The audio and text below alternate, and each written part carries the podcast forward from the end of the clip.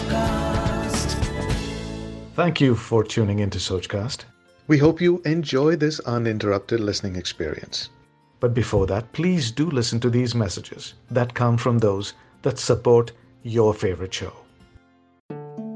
कभी सोचा है आपने कि कहानियों से हमारा इतना लगाव क्यों होता है जो मुझे समझ में आता है वो ये कि हमारी खुद की लाइफ भी एक स्टोरी है एक पॉइंट पर शुरू होती है और एक पॉइंट पर द एंड भी होता है हम अपना किरदार बड़ी शिद्दत से निभाते हैं और हमारी ज़िंदगी की कहानी में बहुत सारे किरदार शामिल होते हैं। इसीलिए जब हम कोई भी कहानी सुनते हैं तो हम उसमें अपना कनेक्ट ढूँढने की कोशिश करते हैं।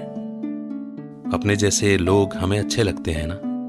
और अपने से कुछ अलग भी अगर वो इंस्पायर करते हो, कुछ बेहतर देते हो तो। तो कुछ बेहतर मिले इसी इंटेंशन से अपनी ज़िंदगी के सफ़र में मैंने एक और सफ़र शुरू किया, जिसका नाम है कहानियों का सफ़र।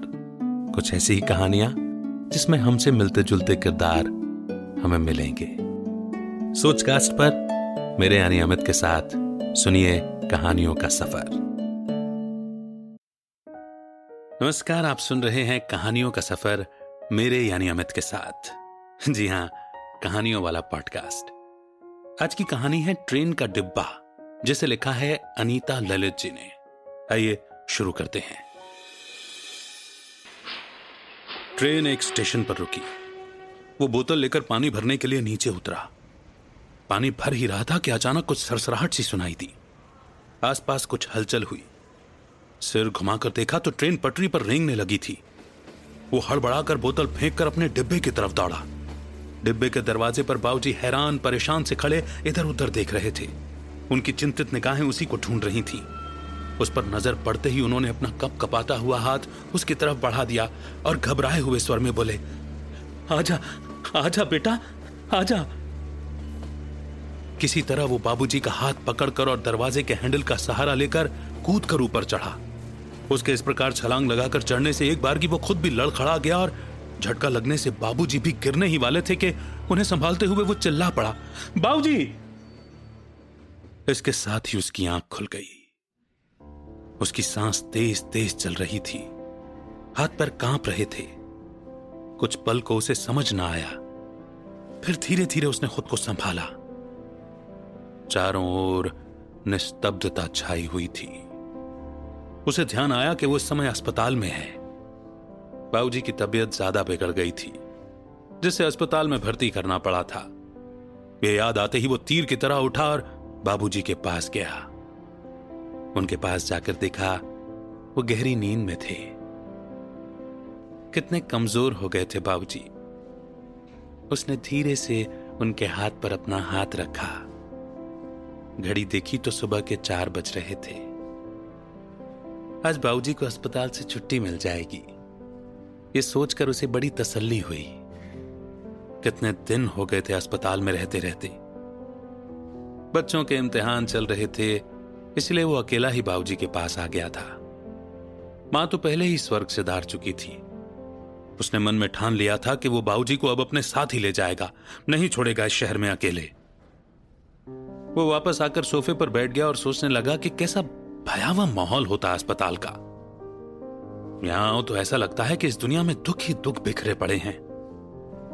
हर किसी के चेहरे पर चिंता की अनगिनत लकीरें देखकर यह एहसास होता है कि दुनिया में कितने पहाड़ जैसे दुख हैं और उनके सामने अपना दुख तो कितना कम है। उसने ईश्वर का धन्यवाद दिया कि बाबूजी की तबीयत अब ठीक है और वो स्वस्थ होकर घर वापस जा सकते हैं। फिर उसे अपना सपना याद आ गया और वो बेचैन हो गया। अक्सर ही उसे ट्रेन के सपने आते हैं कि ट्रेन छूट रही है और वो सबको ट्रेन में चढ़ाने की कोशिश कर रहा है। कभी परिवार का कोई सदस्य छूट जाता है तो कभी वो खुद ट्रेन के पीछे दौड़ रहा है और भागते भागते बड़ी कठिनाई से ट्रेन में चढ़ पाता है। बहुत ही अजीब सी बेचैनी होती है उस वक्त। ट्रेन छूट जाने की दहशत उसके मन में कुछ इस तरह से समा गई थी कि अब वो ट्रेन के सफ़र से ही घबराने लगा था। जब भी ऐसा सपना आता था, तब कुछ दिनों तक वो एक अनचाही उदासी से घिरा रहता था। उसका दिल डूबा डूबा रहता था। आखिर क्यों उसे ये बेसिर पैर के ट्रेन के सपने आते हैं? यही सब सोचते सोचते उसका सिर भारी होने लगा। पलकें झुकने लगी और उसकी आँख लग गई। बाबूजी को अस्पताल से छुट्टी मिलने पर वो उन्हें लेकर स्टेशन पहुँचा। ट्रेन में अपनी रिज़र्व बर्थ पर उसने बाबूजी का बिस्तर लगाया और उन्हें आराम से लिटा दिया। खिड़की से देखा तो सामने ही एक चाय का स्टॉल दिखाई दिया, जिसे देखते ही उसे चाय की तलब उठी। ट्रेन चलने में अभी थोड़ा वक्त था। बाबूजी को बताकर वो चाय लेने के लिए नीचे उतरा अभी चाय ले ही रहा था कि ट्रेन चल पड़ी। वो घबरा गया। देखा तो उसका डिब्बा आगे निकल चुका था। वो अपने डिब्बे की ओर दौड़ा।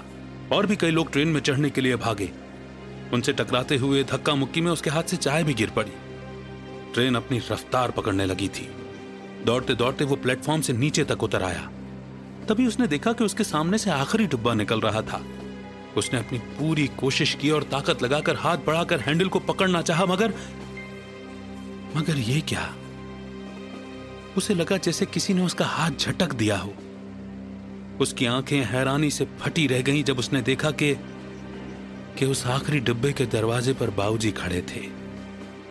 मगर उन्होंने उसे थमाने को अपना हाथ आगे नहीं बढ़ाया, बल्कि वो मुस्कुराकर हाथ हिलाकर उसे बाय कह रहे थे। वो तब भी हैरत भरी निगाहों से देखते हुए हाथ बढ़ाए, डिब्बे तक पहुँचने की धुन में बेसुध सा दौड़ता रहा कि उसका पैर किसी चीज़ से टकराया। वो चीखा बाबूजी और गिर पड़ा। तभी किसी ने उसे झटके से थाम लिया। देखा तो सामने डॉक्टर साहब खड़े थे, जो उसे हिला हिला कर उठा रहे थे। वो बुरी तरह पसीने में तर बतर था, साँसें बिल्कुल काबू से बाहर थीं। आँखों में अजीब सी तड़प और बेचैनी थी। गला बिल्कुल सूख गया था और मुँह से चाहने पर भी आवाज़ नहीं निकल रही थी। डॉक्टर साहब ने उसकी ऐसी हालत देखकर उसके आगे पानी का गिलास किया। जिसे वो एक ही सांस में पी गया। फिर खुद को एकत्रित कर टूटी फूटी आवाज़ में उसके मुँह से निकला, वो वो बाबूजी कुछ पलों तक डॉक्टर साहब उसे देखते रहे, फिर हौले से उसके कंधे पर अपना हाथ रखकर सिर झुकाकर बोले आई एम सॉरी वे अब नहीं रहे। वो भौचक्का रह गया।